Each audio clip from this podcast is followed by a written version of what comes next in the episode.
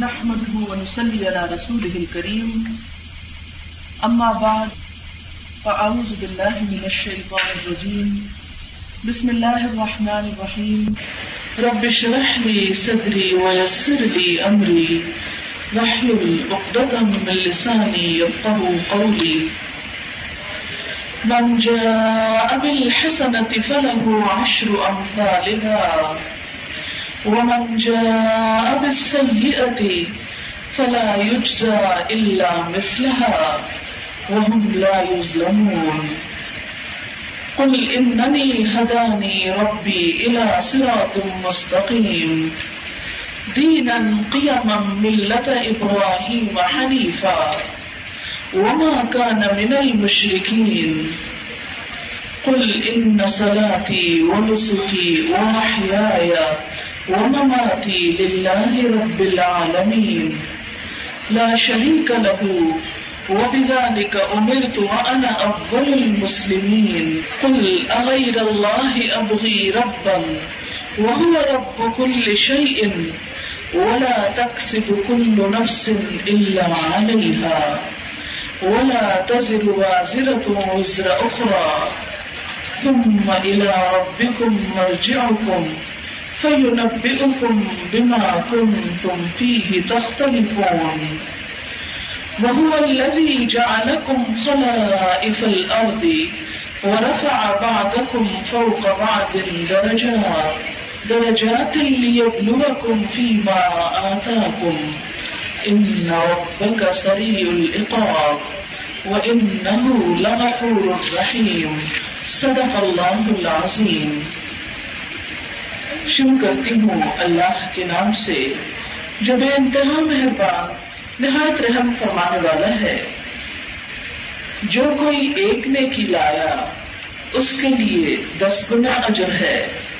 اور جو ایک برائی کرے گا، تو وہ بس اسی برائی کے برابر ہی بدلا پائے گا اور وہ ظلم نہ کیے جائیں گے۔ کہہ دیجیے کہ بے شک میرے رب نے تو سیدھے راستے کی طرف میری رہنمائی کی ہے۔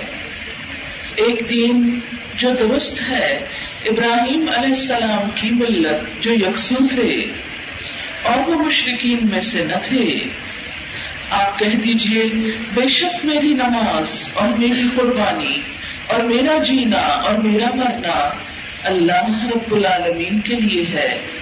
اس کا کوئی شریک نہیں۔ اسی بات کا مجھے حکم دیا گیا۔ اور میں سب سے پہلا مسلمان ہوں۔ آپ کہہ دیجیے، کیا میں اللہ کے سوا کسی اور کو رب بناؤں؟ کوئی اور رب تلاش کروں؟ حالانکہ وہی ہر چیز کا رب ہے۔ اور کوئی نفس جو بھی کام کرے گا، جو بھی کمائی کرے گا، اس کا وبال اسی پر ہوگا۔ کوئی بوجھ اٹھانے والا کسی دوسرے کا بوجھ نہ اٹھائے گا۔ پھر تم سب اپنے رب کی طرف لوٹائے جاؤ گے۔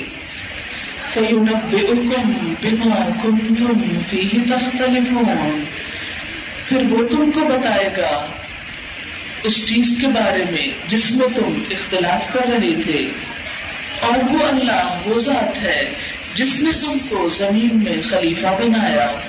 اور تم میں سے بعض کو بعض پر درجے عطا کیے تاکہ وہ تمہیں آسما کر دیکھے۔ اس معاملے میں جو اس نے تم کو عطا کیا۔ بے شک تیرا رب جلد سزا دینے والا ہے اور بے شک وہ غفور الرحیم ہے۔ مزز خواتین، اس وقت میں نے آپ کے سامنے سورت الانام کی آیات پڑھی ہیں۔ ایک سو ساٹھ سے ایک سو پینسٹھ تک، جو سورت الانام کی آخری آیات بھی ہیں۔ ان آیات کی تلاوت اور ترجمے سے آپ مفہوم تو خود بھی سمجھ گئے ہوں گے۔ آئیے تھوڑی تفصیل کے ساتھ ان پر بات کرتے ہیں، کیونکہ یہ آیات ہمیں اپنی روز مرہ زندگی کے معاملات کا قبلہ درست کرنے میں مدد دیتی ہیں۔ ارشاد باری تعالیٰ ہے، من جاء بالحسنتی فلہ عشر امثالها جو کوئی ایک نیکی لایا، اس کے لیے دس گنا اجر ہے۔ یہ اللہ کا کتنا بڑا کرم ہے، کتنا بڑا احسان ہے کہ وہ ہماری چھوٹی سی کوشش کی بھی کس قدر قدردانی فرماتا ہے۔ عام طور پر ہم اپنے رب کے بارے میں بدگمان رہتے ہیں۔ زندگی میں آنے والی چھوٹی چھوٹی تکلیفوں اور چھوٹی چھوٹی پریشانیوں پر یہ سوچنے لگتے ہیں کہ ہمارا رب تو ہماری سنتا ہی نہیں، ہماری قدردانی ہی نہیں کرتا۔ حالانکہ بات یہ نہیں، بات کچھ اور ہے، اور سچی بات وہی ہے جو قرآن نے بتا دی۔ کیا کہ منجا ابل حسنتی جو کوئی ایک نیکی کرے گا، ایک بھلائی کرے گا، ایک اچھائی کرے گا فلح شروع امسا تو اس کے لیے دس گنا اجر ہوگا۔ دنیا میں آپ کسی انسان کے ساتھ اچھا کریں۔ انسان سب سے زیادہ بھلائی اپنے بچوں کی سوچتا ہے۔ پھر ماں باپ بہت عزیز ہوتے ہیں۔ پھر اسی طرح دیگر دوست، عزیز رشتے دار اور رشتے۔ لیکن اپنی ساری زندگی پر غور تو کر کے دیکھیے۔ کیا ہم اپنے بچوں کے لیے جو کچھ کرتے ہیں، دو بدلے میں اس سے دس گنا کرتے ہیں یا کر سکتے ہیں؟ ہرگز نہیں۔ انسانوں میں سے بھی اچھے اچھے انسانوں کے ساتھ معاملہ کر کے دیکھ لیجیے وہ جن کو آپ بہت اچھا سمجھتے ہوں، ان سب کا حال کیا ہے؟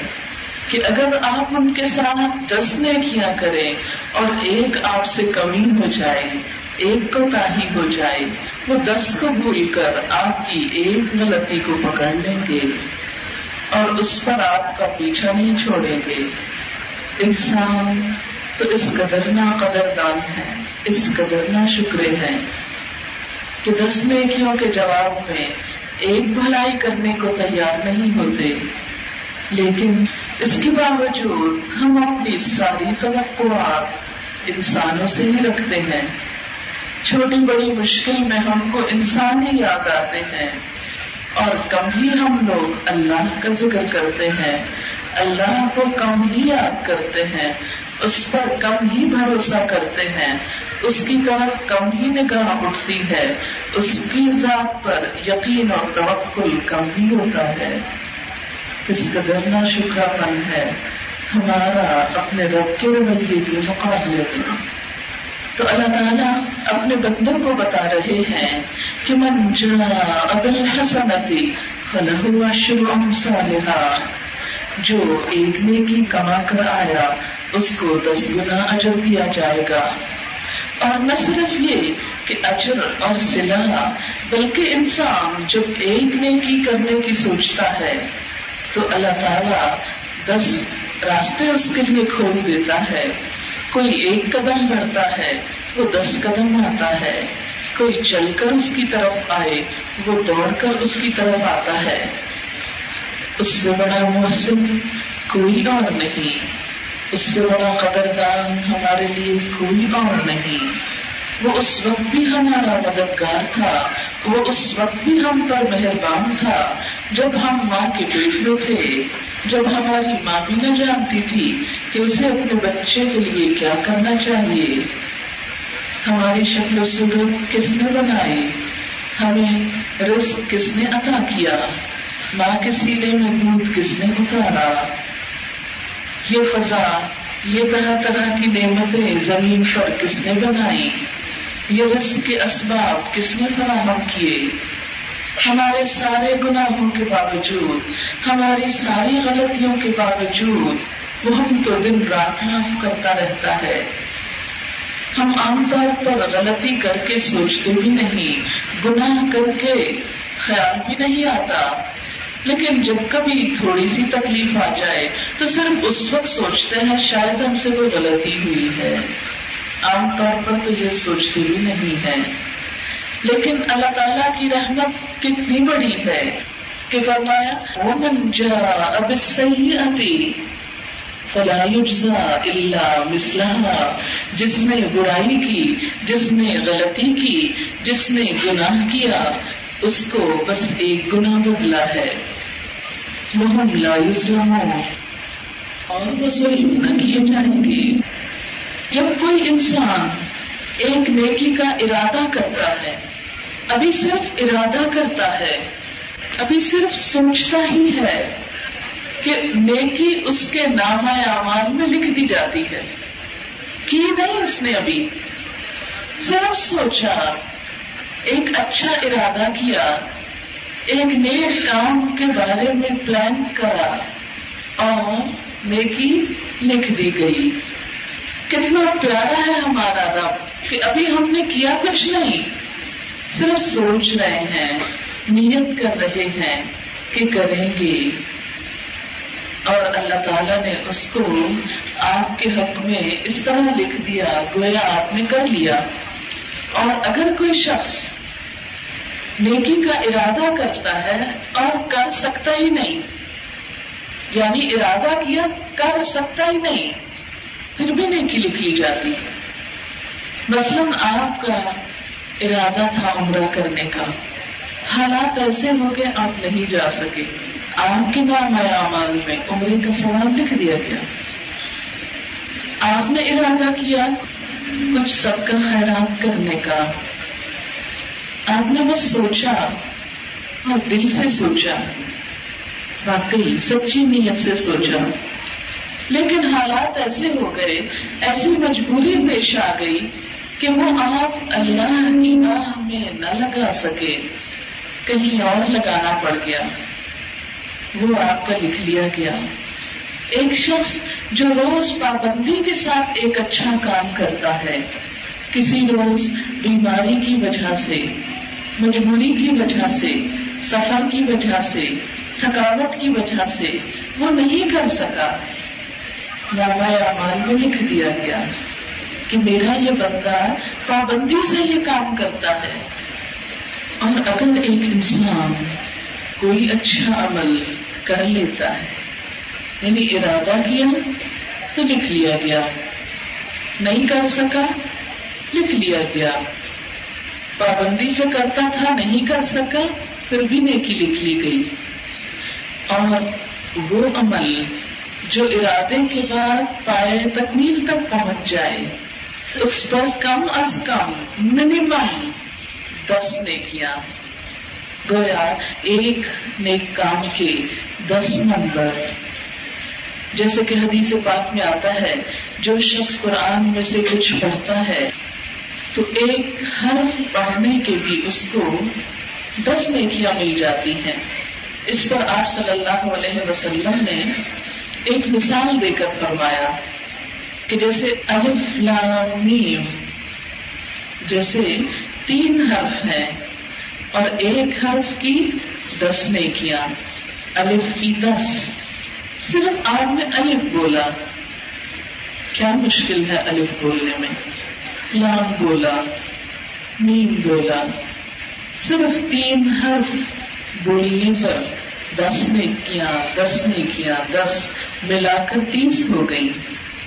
منجا ابل حسنتی جس نے نیک عمل کیا فلاح اشر امثالحا تو اس کے لیے دس گنا اجر۔ اور یہ تو کم از کم ہے۔ لیکن اگر انسان کی نیت زیادہ اچھی ہو طرف زیادہ ہو، کوشش زیادہ ہو حالات زیادہ مشکل ہوں تو اسی اعتبار سے ان نیکیوں کے اجر میں بھی اضافہ ہوتا چلا جاتا ہے۔ اور خاص طور پر اگر ایسے کام ہو کہ جو انسان کے لیے مزید نیکیوں کا راستہ کھولنے والے ہوں، تو اس پر اور زیادہ اجر ہے۔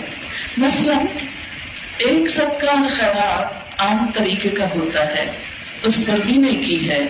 لیکن ایک سب کا خیرات اللہ کے راستے میں ہوتا ہے۔ اللہ کے دین کی تبلیغ کے لیے، نشر و اشاعت کے لیے۔ تو اس پر یعنی ایک کے بدلے دس ادب، اور ستر گنا، اور سو گنا، اور سات سو گنا۔ جیسا کہ سورت البقرہ میں آتا ہے کہ بلدین ينفقون اموالهم فی سبیل اللہ وہ لوگ جو اپنے مال اللہ کے راستے میں خرچ کرتے ہیں، پھر خرچ کرنے کے بعد احسان نہیں جتاتے، کوئی ریاکاری نہیں کرتے یعنی اپنے خرچ محض اللہ کے لیے کرتے ہیں۔ تو ان کے فی سبیل اللہ خرچ کرنے کی مثال ایسی ہے، جیسے کوئی ایک دانہ بویا جائے اور اس سے سات بالیاں نکلیں۔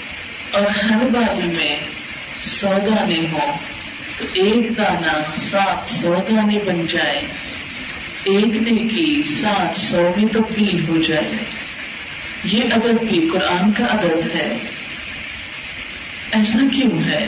فی سبیل اللہ خرچ کرنے کا اجر سات سو گنا کیوں؟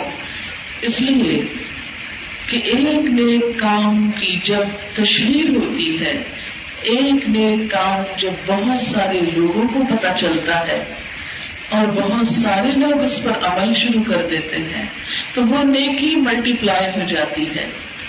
کیونکہ جب ایک انسان اکیلا عمل کر رہا ہے، مثلا آپ گھر میں نفل پڑھ رہے ہیں، مثلا میں ہی اس وقت اگر اپنے گھر میں نفل پڑھ رہی ہوتی، تو یقیناً ایک نیک کام تھا، یا تسبیح کر رہی ہوتی تو ایک نیک کام تھا، کوئی برائی نہیں اس میں۔ لیکن وہ عبادت صرف میری ذات کو فائدہ دیتی، صرف مجھ کو فائدہ دیتی۔ میرے دل کو سکون ہوتا، میں اطمینان پاتی، میرے نام اور مال میں کچھ لکھا جاتا۔ لیکن اگر میں یہاں پر چل کر آئی اور آپ سب ایک ایک بات سن رہے ہیں اور آپ میں سے ہر شخص اگر دس باتیں اس نے سنی، پانچ آیات میں سے دس باتیں سیکھی اور دس باتوں میں سے صرف ایک ایک بات آگے پہنچا دیتے ہیں، تو آپ خود سوچیں کہ میرا یہاں چل کر آنا میری ذات کے لیے تو فائدہ مند ہے ہی، لیکن آپ سب کے لیے بھی فائدہ مند ہو گیا۔ ایسا نہیں کہ آپ پہلے کچھ نہیں کر رہے۔ لیکن ہمیشہ ضرورت اس بات کی ہوتی ہے کہ انسان اپنے دلوں کی صفائی بار بار کرتا رہے۔ ہر چیز کو ایک تازگی کی ضرورت ہوتی ہے۔ مثلا آپ اپنے گھر کی صفائی ہر روز کرتے ہیں۔ حالانکہ بظاہر اس میں کوڑا پھینکا ہوا نظر نہیں آتا۔ لیکن کچھ بھی نظر نہیں آتا، آپ دوبارہ جھاڑو دینے لگتے ہیں۔ اور آخر میں دیکھتے کہ کچھ نہ کچھ نکل ہی آتا ہے۔ پھر روز ڈسٹنگ کرتے ہیں، شیشے میں بھی کوئی نہ کوئی چھیٹ میٹ پڑی ہوتی ہے، اس کو بھی روز چمکا رہے ہوتے ہیں۔ کھڑکیوں کے شیشے پر بھی کچھ نہ کچھ گرد و غبار آ جاتا ہے، ان کو بھی صاف کرتے ہیں۔ اور جب آپ صاف کر چکتے ہیں، تو اس حالت میں اور اس سے پہلے کی حالت میں بہت بڑا فرق ہوتا ہے۔ حالانکہ گھر بھی وہی آگ بھی وہی۔ جان بوجھ کے آگ میں سے کسی نے کوئی گندگی نہیں پھیلائی۔ لیکن اس کے باوجود گھر تازگی مانگتا ہے۔ بالکل اسی طرح انسانوں کی زندگی میں بھی ایسا ہی ہوتا ہے کہ جب ہم دنیا کے کاموں میں مصروف ہوتے ہیں، تو دنیا کی محبت میں ڈوب کر ہمارے دل میلے ہونے لگتے ہیں۔ اور ضروری نہیں کہ آپ نے کوئی بڑے بڑے گناہ کیے ہوں، تو اس وقت دل جرم محسوس کرے۔ نہیں، آپ صلی اللہ علیہ وسلم نے فرمایا تھا والا قلبی، کہ میرے دل پر بھی یعنی اگر میں بھی اللہ کا ذکر نہ کروں، تو میرے دل پر بھی ایک غبار سا آ جاتا ہے۔ اور جب میں استغفر اللہ پڑھتا ہوں، تو وہ دور ہوتا ہے۔ ہم میں سے ہر انسان کا یہی حال ہے کہ جب تک ہم شاور نہیں لیتے، ہم فریشنس محسوس نہیں کرتے۔ تو یہ ذکر کی مجلسیں دلوں کے لیے ایک شاور کی حیثیت رکھتی ہیں۔ وہی پانی روز آپ استعمال کرتے ہیں۔ لیکن ایک مخصوص طریقے سے جب آپ اپنے آپ کو ٹھنڈا کرتے ہیں، تو انسان کے عمل میں اور تازگی آتی ہے۔ نیت میں مزید اخلاص آتا ہے۔ جسے ایک کپڑے کو اگر آپ ایک دفعہ رنگ دیں تو کچا ہوتا ہے۔ پھر آپ مزید اس کو پکاتے ہیں تو پک جاتا ہے۔ اور پکاتے ہیں تو ایسا رنگ چڑھتا ہے جو پھیکا نہیں پڑتا۔ بالکل ہمارے دلوں کا بھی یہی حال ہوتا ہے۔ دین کی کسی مجلس میں جب جا کر ہم بیٹھتے ہیں، جب ہم کچھ سنتے ہیں، تو کچھ نہ کچھ رنگ چڑھتا ہے، جسے صبغت اللہ کہا گیا، اللہ کا رنگ۔ اللہ کی باتیں سن کر اللہ کا رنگ آتا ہے۔ اور پھر انسان دنیا کی طرف جاتا ہے جیسے دھوپ پڑتی اور رنگ پھیکے ہونے لگتے ہیں۔ پھر دنیا کی دھوپ پڑتی ہے، دنیا کی نرمی سختی آتی ہے، مسئلے مسائل آتے ہیں، لوگوں کے ساتھ الجھاؤ آتے ہیں، اور پھر وہ پھیکا ہوتا ہے۔ پھر آپ پلٹ آتے ہیں، ایسی کسی مجلس میں آ کے بیٹھتے ہیں۔ پھر انسان کے لیے ہر چیز میں اللہ کی ذات اہم ہو جاتی ہے۔ پھر انسانوں کا خوف نکل جاتا ہے۔ پھر انسانوں کی تنقید بری نہیں لگتی۔ یہی درجہ احسان کا درجہ ہے۔ نیکی تو ہر شخص کرتا ہے، لیکن وہ شخص جو نیکی احسان کے درجے پہ کرتا ہے، اسی کی نیکی دراصل نیکی ہے۔ اسی لیے سورت المائدہ میں ایک جگہ اللہ تعالیٰ فرماتے ہیں، جہاں پر شراب کے بارے میں مسلمانوں کو روکا گیا۔ اس کے بعد توبہ استغفار کی بات ہوئی۔ تین دفعہ استغفار اور تقوا کی بات، اور تیسری دفعہ سات احسان کی بات بھی ہوئی۔ لذین و احسن یہ احسان کیا ہوتا ہے؟ احسان اور حسنا دونوں کا روٹ ایک ہے۔ حسنا نیکی کو کہتے ہیں اور احسان بھی نیک کام کرنا ہے۔ لیکن احسان کا درجہ نیکی کا وہ درجہ ہے کہ جس میں انسان نیکی پورے یقین کے ساتھ کرتا ہے۔ وہ یقین کیسا ہوتا ہے کہ گویا وہ اپنے رب کو دیکھ رہا ہو؟ حضرت جبریل علیہ السلام جب انسان کی شکل میں حضور صلی اللہ علیہ وسلم کے پاس آئے تو پوچھا، مل احسان احسان کیا ہوتا ہے؟ آپ نے جواب میں فرمایا انتا بد اللہ کہ تم اللہ کی عبادت کرو کا ان کا ہو گویا کہ تم اس کو دیکھ رہے ہو؟ جیسے آپ کسی کو دیکھ کر ایک کام کرنے میں زیادہ یکسوئی اختیار کرتے ہیں۔ مثلاً آپ دیکھیں کہ کچھ لوگ اس وقت مجھے سننے کے ساتھ دیکھ بھی رہے ہیں اور کچھ لوگ صرف سن رہے ہیں۔ تو ان دونوں کی حالت میں ایک فرق ہے۔ جو محض سن رہے ہیں، ان کی بنسبت جو دیکھ بھی رہے ہیں ساتھ ان کا ان باتوں میں دھیان اور دلچسپی قدرتی طور پر کچھ درجے زیادہ ہوگی۔ اسی طرح جو آگے بیٹھے ہیں اور جو پیچھے بیٹھے ہیں، ان کے لیول میں بھی فرق ہو جاتا ہے۔ ایسے ہی جس انسان کو رب نظر آنے لگتا ہے اس کی نیکی کا رنگ ہی کچھ اور ہوتا ہے۔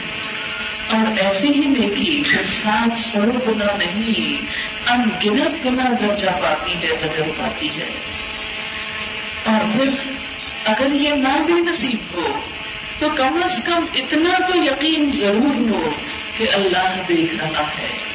جس انسان کو یہ یقین ہو جاتا ہے کہ میرا رب مجھے دیکھ رہا ہے، پھر خواہ وہ تنہائی میں ہو، خواہ وہ لوگوں کے درمیان ہو، خواہ وہ کسی دین کی مجلس میں ہو، خواہ وہ کسی دنیا کی پارٹی میں ہو، وہ کہیں پر بھی ہو، وہ اللہ کا بندہ ہوتا ہے۔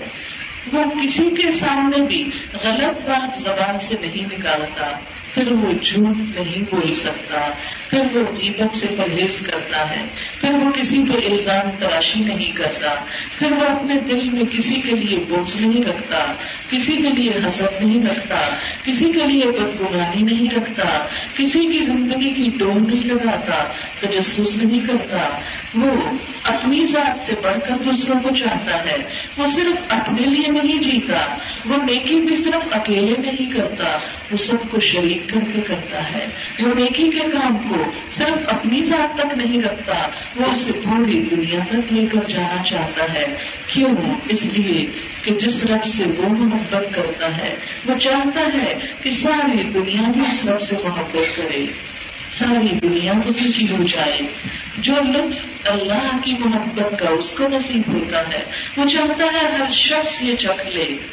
جیسے کہ ایک شاعر نے کہا تھا، دو عالم سے کرتی ہے بیگانہ دل کو اچھا چیز ہے لذت آشنائی۔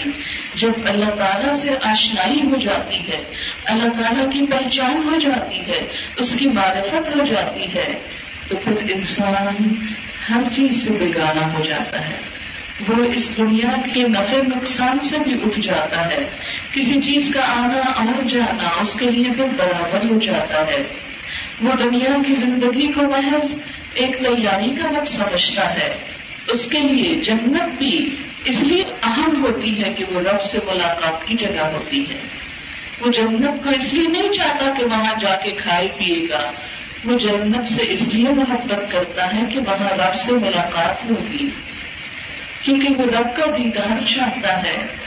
وہ اپنے رب کو سب سے بڑھ کر چاہتا ہے۔ اور آپ دیکھیں کہ بالکل ایسے ہی ہے کہ جیسے آپ کو کسی انسان سے محبت ہے۔ آپ اس سے ملاقات کے لیے جاتے ہیں۔ جب آپ اس کے گھر پہنچتے ہیں تو وہ آپ کو اچھی جگہ بٹھاتا ہے اچھا کھانے پینے کو دیتا ہے، آپ کے آرام اور سکون کا خیال رکھتا ہے اور آپ سے بات چیت بھی کرتا ہے۔ ان سب چیزوں میں کھانے پینے میں، دوسرے آرام میں سب سے بڑھ کر جو چیز پیاری ہوتی ہے، وہ اس کی وہ کمپنی ہے، اس کا وہ وقت دینا ہے، اس کی وہ گفتگو ہے۔ اور آپ بھی اس کے پاس کس لیے گئے؟ کھانے پینے کے لیے گئے؟ کیا آپ کو گھر میں سبق نصیب نہیں تھی کہ آپ نے وہاں جا کر پینی تھی؟ کیا آپ کو گھر میں پنکھا نہیں ملا کہ آپ اس کے گھر میں جا کے پنکھے کے نیچے بیٹھے کیا آپ کے گھر میں کرسی نہ تھی کہ آپ کرسی پہ بیٹھنے کے لیے وہاں چلے گئے؟ نہیں۔ انسان جب کسی سے ملاقات کے لیے جاتا ہے تو وہ کسی کرسی پہ بیٹھنے کو نہیں جاتا کسی پنکھے کے ہوا لینے کو نہیں جاتا وہ کچھ کھانے پینے کو نہیں جاتا وہ کس لیے جاتا ہے؟ کسی انسان کی خاطر جاتا ہے۔ وہ تکلیف کیوں اٹھاتا ہے؟ کسی انسان سے ملاقات کے لیے، جیسے آپ اپنے والدین سے، اپنے رشتے داروں سے، اپنے دوستوں سے ملنے کے لیے جاتے ہیں، تو اس میں اہم چیز کھانا پینا نہیں ہوتی، اس میں اہم ترین چیز ملاقات ہوتی ہے۔ اور دوست کا گھر ہاں وہ ایک جھونپڑی ہی کیوں نہ ہو، وہ اس لیے اچھا لگتا ہے کہ آپ کا دوست اس میں رہتا ہے۔ مثلاً، لڑکیوں کو اپنا میکا ہمیشہ بہت اچھا لگتا ہے۔ تو میکے میں جا کر بے شک وہ اپنے گھر سے کم درجے کا ہی کیوں نہ ہو؟ لیکن اس میں ایک خاص سکھ اور سکون ہوتا ہے کہ وہ آباد کا گھر ہے، جہاں محبتیں ملی، جہاں شہبتیں ملی۔ ایسا کیوں ہے؟ اس لیے کہ لوگ اہم ہیں۔ آپ کو پیار ملا، محبت ملی۔ بالکل اسی طرح جو لوگ اللہ سے محبت کرتے ہیں، جب وہ جنت کا شوق بھی رکھتے ہیں، تو وہاں کی محض خوبصورتی سے اٹریکٹ ہو کر نہیں کہ اچھا جنت میں ایسے گھر ہوں گے، ایسے صوفے ہوں گے، ایسی دیواریں ہوں گی، ایسے باغ ہوں گے۔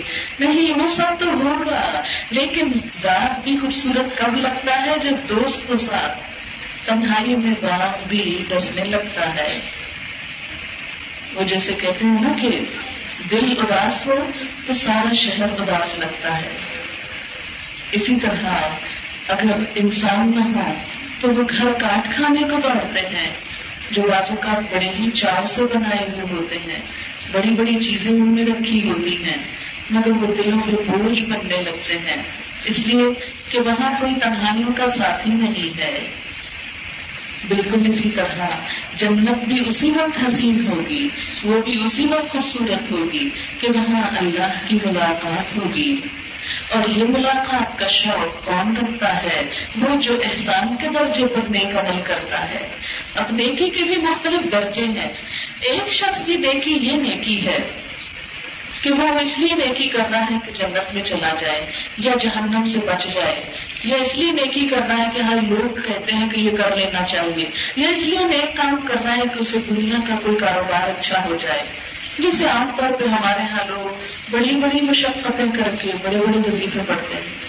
صرف اس لیے تاکہ دنیا کا کاروبار اچھا ہو جائے۔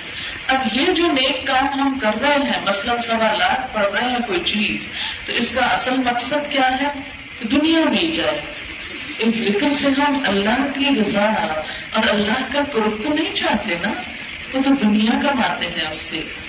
دین بھی ہم نے دنیا کا مانے کا ہتھیار بنا لیا۔ اتنی محبت ہو گئی اس حقیر دنیا سے، جس کے بارے میں حدیث پاک میں آتا ہے۔ اب دنیا جی ختم ہی بہا قلعہ دنیا ایک مردار کی طرح ہے اور اس کے چاہنے والے کتے ہیں۔ یہ میرے الفاظ نہیں کہ آپ کہیں بہت سخت لفظ بول دیے۔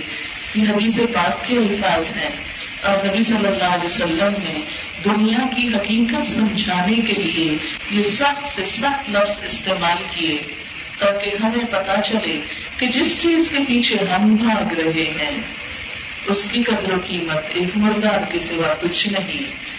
کیونکہ دنیا جتنی بھی ہو، سب یہی رہ جانے والی ہے۔ سب کچھ ختم ہو جانے والا ہے۔ پچھلے دنوں میری ایک شاگرد کا انتقال ہوا۔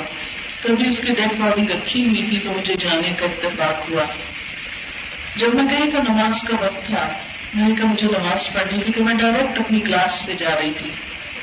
تو میں نے نماز کے لیے ان سے کہا کہ مجھے جائے نماز دے دیں۔ وہ مجھے اس کے بیڈ روم میں لے گئی اس کے بیڈ روم میں ہینگر پر اس کے کپڑے لٹک رہے تھے۔ کیونکہ پڑھنے لکھنے سے ہر وقت کام کا سامنے شہر میں کتابیں رکھی ہوئی ان میں نشانیاں رکھی ہوئی ہیں۔ اسی طرح جیسے ہر بیڈ روم کا ایک سامان ہوتا ہے، وہ سب کچھ نہیں ہے، خوبصورت بیڈ روم لیکن اس کی ڈیڈ باڈی لانچ میں پڑی ہوئی تھی، ایک تخت پر، جو تھوڑی دیر کے بعد اٹھا لی جانے والی تھی۔ ہم میں سے ہر ایک کے ساتھ یہی کچھ بہن ہی یہی کچھ ہونے والا ہے۔ کسی کے ساتھ پہلے ہو گیا اور کسی کے ساتھ بعد میں ہونے والا ہے۔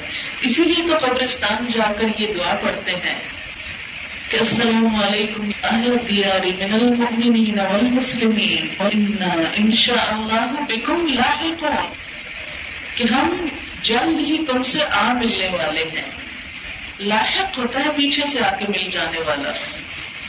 وہ انا لمن اور بے شک ہم اپنے رب کی طرف البتہ پلٹنے والے ہیں۔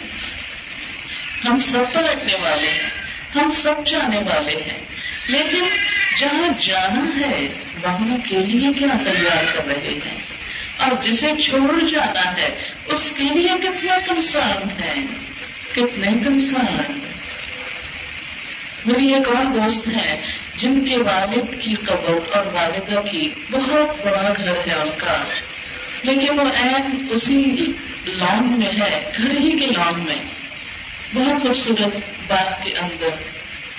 تو میں سوچتی ہوں کہ اس شخص نے اتنا خوبصورت گھر بنایا۔ لیکن جب وہ فوت ہو گیا، تو اسے گھر کے آرام دہ حصے سے نکال کر اسی گھر کی مٹی میں دبا دیا گیا۔ وہ بیڈ روم چھوڑ کر۔ تو ایک دفعہ شام کے وقت مجھے وہاں جانا ہوا۔ آپ نے دیکھا ہوگا کہ اگر مغرب کے وقت قبروں کے پاس سے گزرے نا یا رات کے وقت تو بڑی وحشت ہوتی ہے دن کو عجیب کچھ ہونے لگتا ہے۔ دن میں بھی ہوتی ہے، لیکن رات کے وقت تو کچھ اور ہی عجیب بھاری ہوتا ہے۔ ایسے لگتا ہے جیسے ہم کو بھی آج پکڑ ہی لیں گی تو میں سوچ رہی تھی کہ سب اندر بیٹھے ہیں، گپ شپ ہو رہی ہے، میل ملاقات ہے۔ کئی لوگ آئے ہوئے ہیں، لیکن وہ تنہا اس کونے میں لیٹے ہوئے ہیں۔ اور رات کے وقت جب سب دروازے بند کر کے اندر ہوتے ہیں، تو وہ تنہا اپنی اپنی قبر میں باہر ہوتے ہیں۔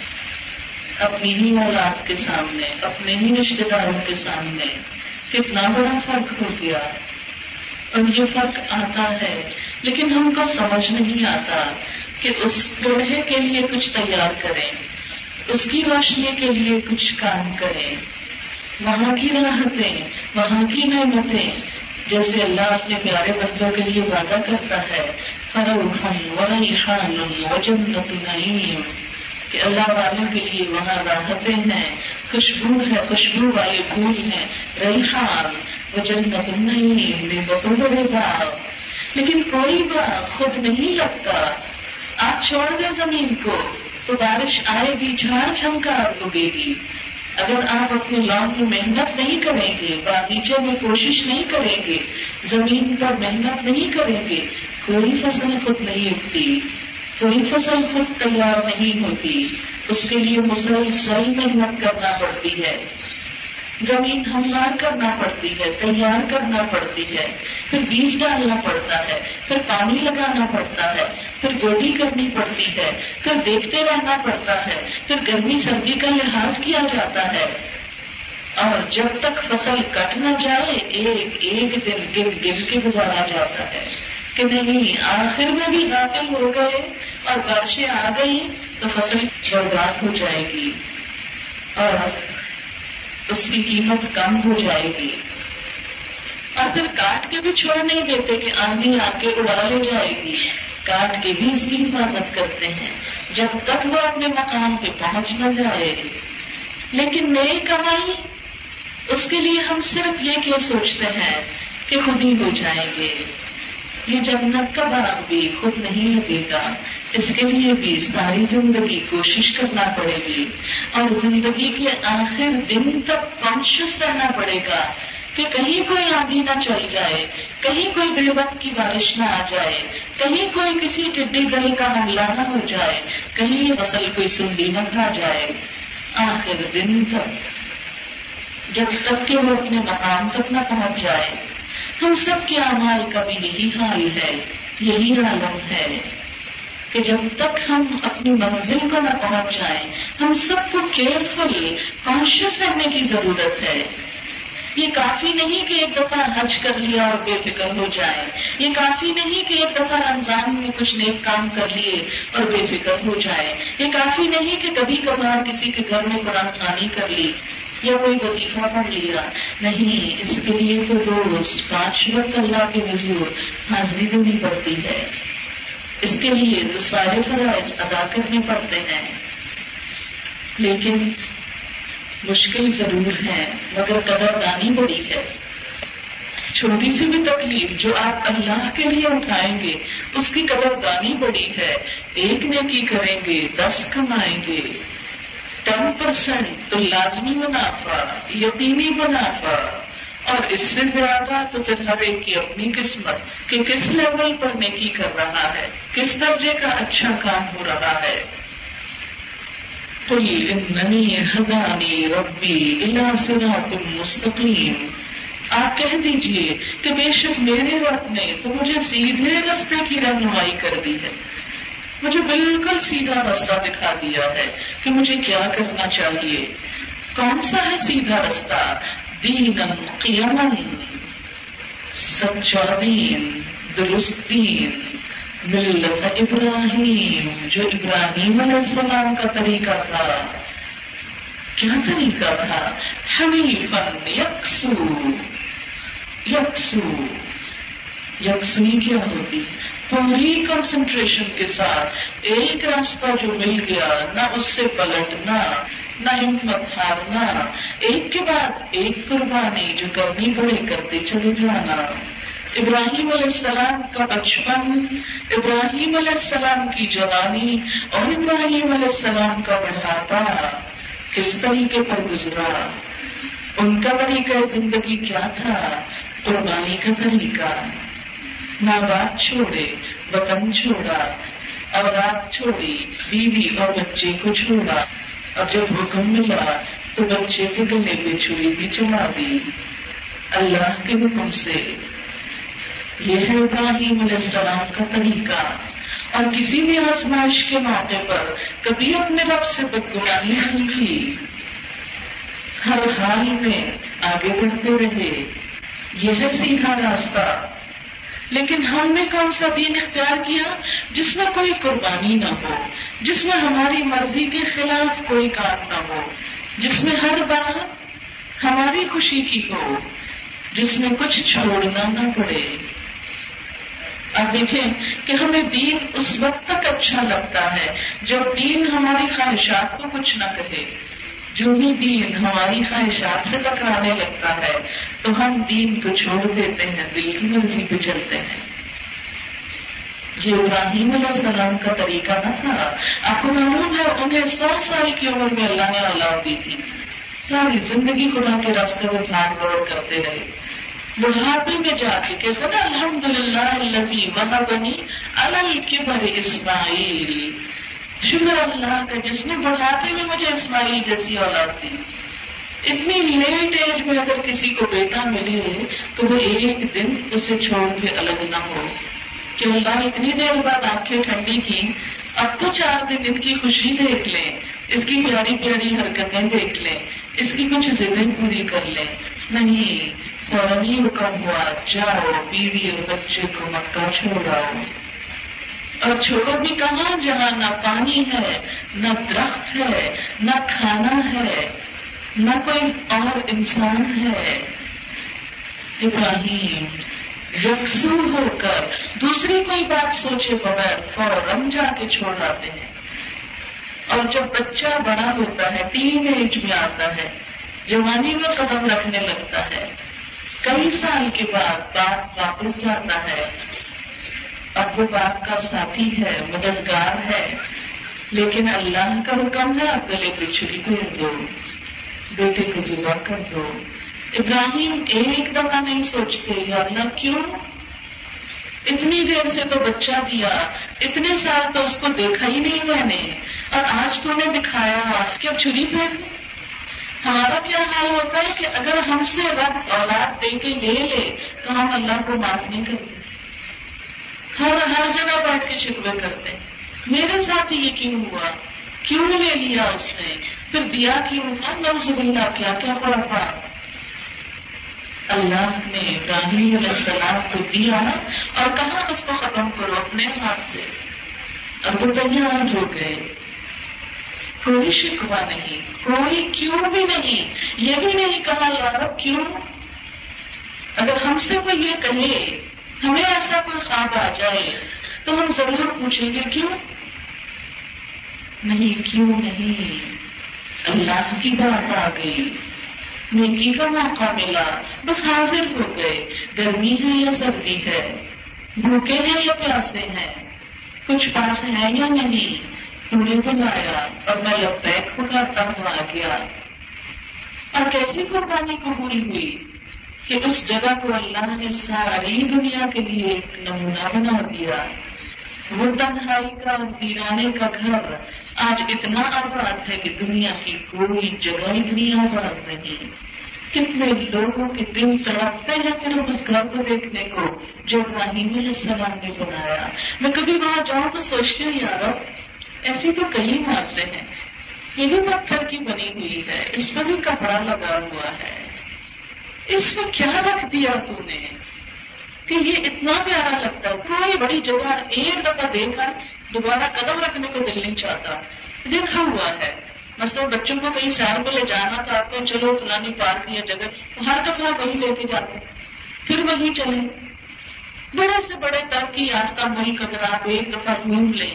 تو اگلی دفعہ کہتے کہ یہاں جاتا ہوں تو دیکھا ہوا لیکن مکہ کے لیے کوئی نہیں کہتا کہ دیکھا ہوا ہے نہیں۔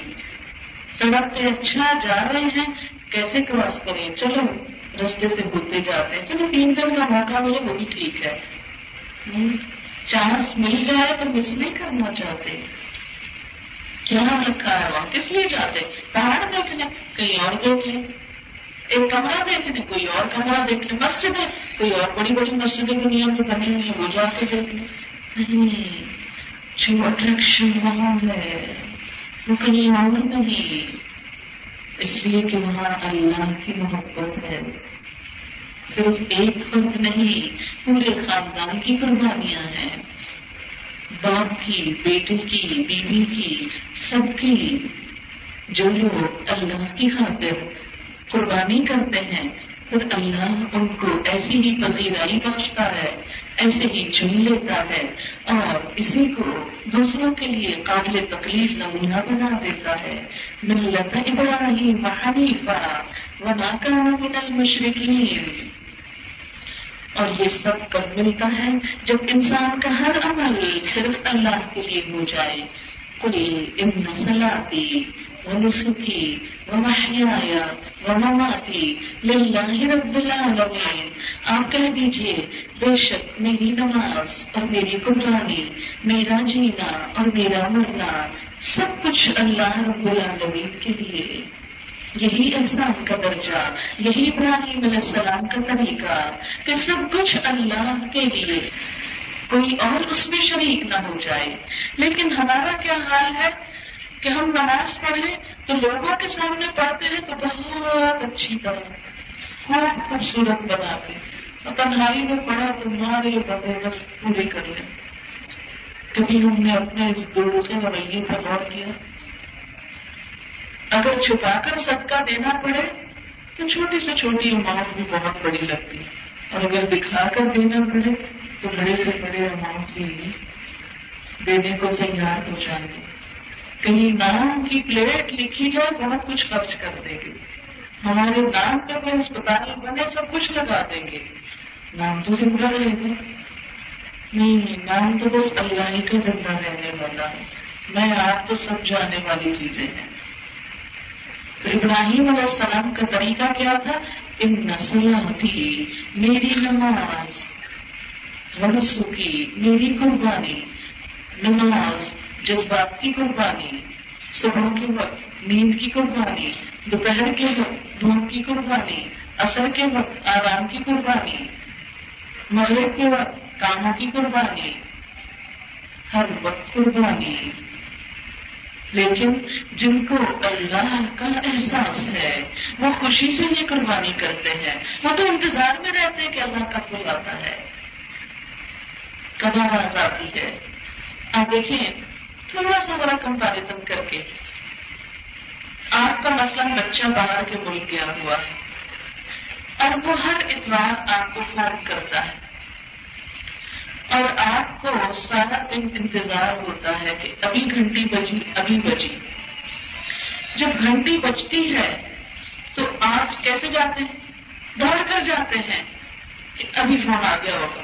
پھر آپ سنتے ہیں جو بھی کسی اور کا ہے، پھر رکھ دیتے ہیں۔ کچھ دیر کے بعد پھر گھنٹی بچتی آپ جھٹ سے اٹھ کے بھاگتے ہیں۔ بیٹے کا فون آ گیا۔ پھر ابھی کسی اور کا ہے۔ پھر اس کے بعد پھر گھنٹی بچتی پھر آپ دوڑتے ہیں۔ دن میں پانچ کیا دس گھنٹیاں بھی بچے تو دوڑ کے جاتے ہیں۔ آج فون آنا ہے۔ فون آنا ہے۔ محبت ہے نا بیٹے سے۔ اس کی آواز سن کے خوشی ہوتی ہے۔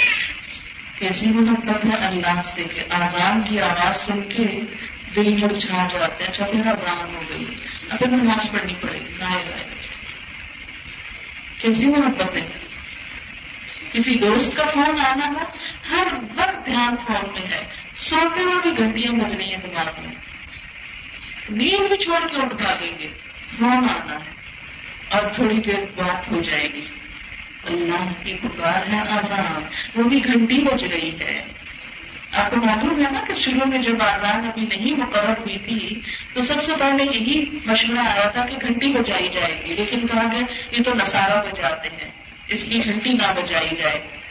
کچھ اور ہو، پھر مشورے کے بعد آزاد ہوئی۔ اب آپ خود سوچیں کہ انسانوں سے محبت میں تو ہم نیند چھوڑ دیتے ہیں۔ اچھل بیٹھتے ہیں۔ کھانا چھوڑ دیتے ہیں۔ کھانا کھا رہے ہیں نا، دوست کا فون آ جائے کہتے دے دو دے دو، کوئی بات نہیں اس میں سن لوں گی۔ ساتھ فون بھی سنتے جاتے ہیں۔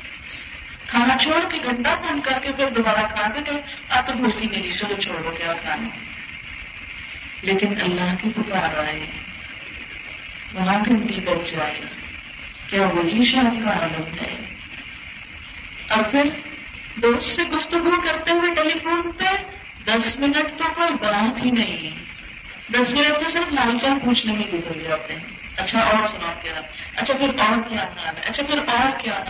ہر تھوڑی دیر کے وقت پھر اور کیا حال؟ ہے فی الحال تو ایک ہی دس دفعہ بھی اور کریں گے تو وہیں پیچھے لیکن بات کیا ہے؟ بات ختم نہیں کرنا چاہتے۔ ہیں تمہارا دل چاہتا ہے کہ بس کسی طرح بات بڑھتی چلی جائے۔ اور نماز جھٹ پٹ ختم کر کے رکھتے ہیں تیز تیز تیز تیز تیز۔ کچھ نے کیا پڑھا۔ شروع کرتے ہیں تو بس پٹ ایکشن کے جلدی سے سر سے اتر جائے۔ کیا محبت ہے اللہ سے؟ اس کو محبت کہتے ہیں۔ جس سے محبت ہے وہاں تو آدھا گھنٹہ بات کر کے بھی آپ کو احساس نہیں ہوتا ہے اچھا آدھا گھنٹہ گزر گیا، اتنی لمبی کام ہو گئی۔ لیکن عشا کی نماز سے بڑی لمبی ہے۔ ٹھیک ہے سترہ رکاتے فرض نہیں ہے، جو ہم نے اپنے اوپر کی ہوئی ہے۔ لیکن اگر ان کو کم بھی کر لیا جائے تو بھی سوچتے رہتے ہیں۔ اچھا چلو اٹھ کے پڑھ لیتے ہیں۔ اچھا پھر کل پڑھ لیں گے کوئی بات نہیں، اللہ بکور نہیں دوست کے فون پر کیا کہتے ہیں؟ نہیں اسے پتا چل گیا، میں نے فون اٹینڈ نہیں کیا۔ وہ بڑی سخت ناراض ہوگی۔ وہ تو دوبارہ کال نہیں کرے گی مجھ کو۔ وہ تو ضرور اٹینڈ کرنا ہے۔ اس وقت ہم کیوں نہیں کہتے؟ نہیں نہیں، میری دوست بہت اچھی ہے میں نہ بھی اٹینڈ کروں تو وہ کہتی کوئی بات نہیں۔ نہیں۔ وہاں تو نہیں ایسا سوچتے۔ لیکن اللہ کے لیے ہم نے یہی سوچ رکھا، جو سب چاہے سلوک کر لیں۔ جو چاہے مرتبہ دے دیں، اندر آنے کی اجازت دیں کہ نہ دیں۔ ہم اپنے گھروں میں کیا کچھ سجا کے رکھتے ہیں، کیا کچھ لگا کے رکھتے ہیں، کیسا کیسا بنا کے رکھتے ہیں کہ اللہ کی یاد کم نہیں آئے۔ سب کچھ گن ہے جس سے کبھی کسی کی یاد آئے، کبھی کسی کتنی یاد رہ رہی ہوتی ہے دیواروں پہ لیکن اس کو یاد کرنے کے کیا سامان ہے اور پھر ہم جنت کی طرف بڑھ رہے ہیں۔ بے محنت کے بغیر کوشش کے۔ تو اللہ تعالیٰ فرماتے ہیں کہ سیدھا راستہ ابراہیم کا راستہ ہے، علیہ السلام، جس کا ہر کام بس اللہ کے لیے تھا۔ وہ نسو کی اور میری قربانی۔ وہ قربانی کیسی قربانی تھی؟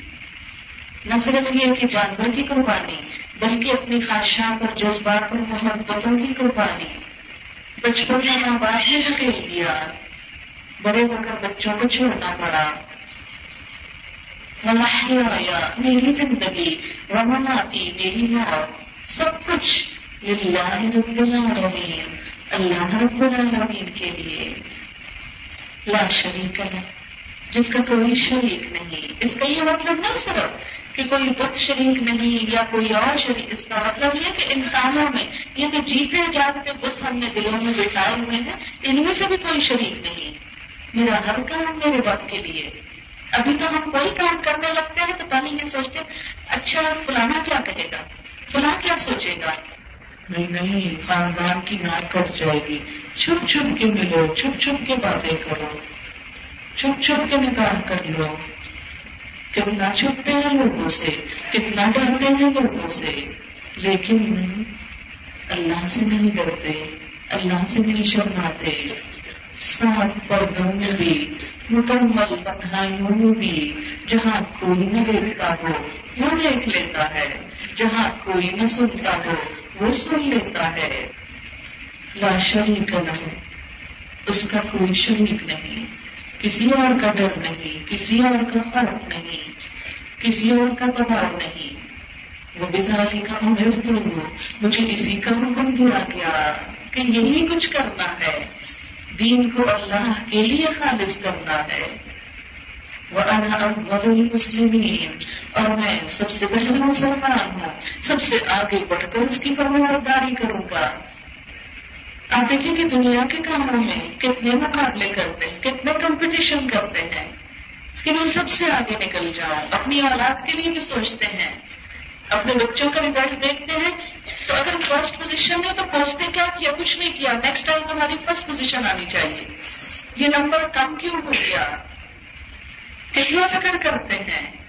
لیکن آخرت کے بارے میں، اللہ کی اطاعت میں کتنے آگے بڑھتے ہیں۔ کتنی آگے؟ اب مسلمین کتنی دفعہ سوچتے نیکی کا کام میں سب سے پہلے کروں میں سب سے آگے نکل جاؤں اب بڑی مسلمین، ہم تو انتظار کرتے رہتے کاش کوئی قانون بن جائے نا، سب کو پردہ کرنا پڑے تو آپ بھی کر لیں۔ پھر تو آپ نے قانون کی بات مانی، اللہ کی تو نہیں مانی۔ اللہ کا قانون تو اب بھی موجود ہے کھلے قرآن پڑھ لیں۔ وہاں تو اب بھی سب کچھ لکھا ہوا ہے۔ ہمیں انسانوں کا انتظار ہے ان کو خدا سمجھ رکھا ہے، لا شریک کا لگو اس کا تو کوئی شریک نہیں ہونا چاہیے۔ وہ بزالے کا امیر تو عبد المسلمین۔ اور پھر اغیر اللہ ہی ابغیر کیا میں اللہ کے علاوہ کوئی اور رب تلاش کروں؟ تم چاہتے ہو لوگوں میں اللہ کی بندگی چھوڑ دوں؟ میں اس کا بندہ بن کے نہ رہوں؟ میں لوگوں کا بندہ بن جاؤں؟ لوگوں کے ہاتھوں کا پتلی بن جاؤں ایک پپٹ کی طرح، جو لوگ چاہے وہ پہنوں جو لوگ چاہے وہ پہنوں جو لوگ چاہے وہ کروں نہیں، مجھے تو وہ کرنا ہے جو میرا حق چاہتا ہے۔ اغیر اللہ ہی ابھی ربن اللہ کے سوا کسی اور کو رب مانا۔ وہ رب کل شہین حالانکہ وہ ہر چیز کا رب ہے، کائنات میں ہر چیز اس کی مرضی کے مطابق ہے۔ بلا تقسیم کل نفس اللہ علیہ اور جو کمائی کوئی شخص کرتا ہے، اس کی ذمہ داری بھی اسی پر آتی ہے۔ ہر انسان کے کیے کا وبال اسی پر ہے۔ بولا تجربہ اخرا کوئی دوسرا، کوئی اور کسی دوسرے کا بوجھ نہ اٹھائے گا۔ دنیا میں بھی آپ دیکھیں کہ اگر آپ مشکل وقت میں تو دوسرے نظریں پیٹ جاتے ہیں۔ آنکھیں چڑھا جاتے ہیں۔ اور آخرت میں تو اس سے کہیں بڑھ کر ہونے والا ہے۔ آپ نے دیکھا ہوگا بعض اوقات سڑک پر کوئی حادثہ ہو جاتا ہے۔ کتنے ہی لوگ پاس سے گزرتے ہیں۔ کوئی نہیں آتا چھڑانے، کوئی نہیں آتا بچانے۔ ضرور تم گزرا خدا دوسرے کو مصیبت آئی ہے، مجھے کیا پڑی کہ میں بھی غور نہ کر لیا جاؤں۔ کہیں مجھے کچھ نہ ہو جائے، کہیں میری پکڑ نہ ہو جائے۔ اس لیے بھاگ نکلو یہاں سے۔ آخرت میں بھی یہی ہوگا ایک شخص جو پکڑا گیا، سب بھاگ جائیں گے، آگے پیچھے۔ کہیں میں نہ پکڑ لیا جاؤں سامنے مجھے اس کے پاس سے نہیں گزرنا۔ کوئی بھی لت بنا آئے گا۔ لگتا ضرور ضرور اخبار سم ربکم مرجعکم۔ پھر تم سب اپنے رب کی طرف لوٹائے جاؤ گے۔ فَيُنَبِّئُكُمْ بِمَا كُنْتُمْ فِيهِ تَخْتَلِفُونَ۔ پھر وہ تم کو بتائے گا اس چیز کے بارے میں جو تم اختلاف کرتے رہے پھر تمہارے باہم اختلافات کو وہ درست کرے گا۔ وهو الذي جعلكم خلائف الارض اور وہ اللہ وہ ذات ہے جس نے تم کو زمین کا خلیفہ بنایا، یہ سب کچھ تمہارے لیے بنایا۔ وہ رفا باد دل درجہ اور تم میں سے پاس کو باس پر فوقیت دی درجوں میں کسی کے پاس مال زیادہ ہے، کسی کی اچھی شکل بنا دی۔ کسی کے پاس علم زیادہ ہے، کسی کے بچے بڑے لائق اور قابل ہیں۔ کسی کا گھر بہت آرام دہ ہے، کسی کے رشتے دار اور کمپنی بہت عمدہ ہے۔ یہ اللہ نے مختلف لوگوں کو مختلف نعمتیں دی۔ کیوں لیے لوگوں کو تاکہ تمہاری آزمائش کرے، تمہارا امتحان لے۔ فی ماں آتا اس میں جو اس نے تم کو عطا کیا ہے، جو کچھ اس نے تم کو دیا ہے، اس میں وہ تمہارا امتحان لینا چاہتا ہے۔ کہ تم کیا کرتے ہو؟ تم یہ سب کچھ پا کر کس طرح ہمیں خرچ کرتے ہو؟ آج آپ دیکھیں کہ ہم جب مالدار ہو جاتے ہیں، کبھی سوچا ہم نے کہ اس میں سے اللہ کے دین کے لیے کیا لگ رہا ہے اور ہماری ذاتی خواہشات پر کتنا خرچ ہو رہا ہے۔ ہم دنیا کے لیے کتنی اپنی راحت اور آرام خرید رہے ہیں اس سے اور اپنی آخرت بتانے کے لیے اس میں سے کتنا خرچ کرتے ہیں۔ دنیا کے گھروں پہ کتنا اسپینڈ کرتے ہیں، جنت کے لیے کتنی رقم محسوس کی ہے۔ آپ کو معلوم ہے کہ جب یہ آئے اتری منظر لذی اقرب اللہ قدن حسنا، کون ہے جو اللہ کو قرض حسنا دے؟ تو ایک صحابی آتے ہیں، اور حضور صلی اللہ علیہ وسلم سے کہتے ہیں، یا رسول اللہ صلی اللہ علیہ وسلم، میں نے سنا ہے میرا رب، قرض مانگتا ہے آپ صلی اللہ علیہ وسلم فرمایا ہاں تاکہ تمہیں آخرت میں کئی گنا اچھا کر کے دے۔ تو فوراً کہتے ہیں، اللہ کے رسول، میرے پاس دو باغ ہیں، صلی اللہ علیہ وسلم۔ اور ان میں سے ایک بار جس میں چھ سو کھجور کے درخت ہیں۔ میں اپنا وہ اللہ کی راہ میں وقف کرتا ہوں۔ اسی بات میں ان کا گھر تھا۔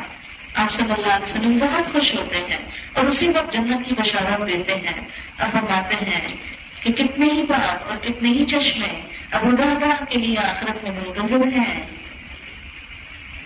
ابو دادا واپس لوٹتے ہیں۔ بات کے اندر بھی نہیں جاتے۔ دروازے میں کھڑے ہو کر اپنی بیوی کو پکار کے کہتے میں نے اپنا یہ بات اپنے رب کو قرض دے دیا۔ تم باہر چلی آؤ۔ وہ بھی خوشی سے اٹھ کے باہر آتی ہے کہ ابو دادا تم نے نفے کا سادہ کیا، بہت اچھا کیا۔ ہم عورتوں کی طرح تھوڑی تھی سلا دیا کہ شوہر اگر کوئی دین کا کام کرنے بھی لگے تو رکاوٹ بن کے کھڑے ہو جائے۔ نہیں نہیں نہیں، یہ تم کسی کو نہیں دے سکتے۔ یہ تو میں نے اپنے لیے رکھا، فلاں بیٹی کے لیے، فلاں رشتے دار کے لیے، صرف دنیا کے لیے۔ یہ سب کیا ہے؟ دنیا میں جو ملا آزمائش۔ اگر علم ہے پاس تو امتحان ہے۔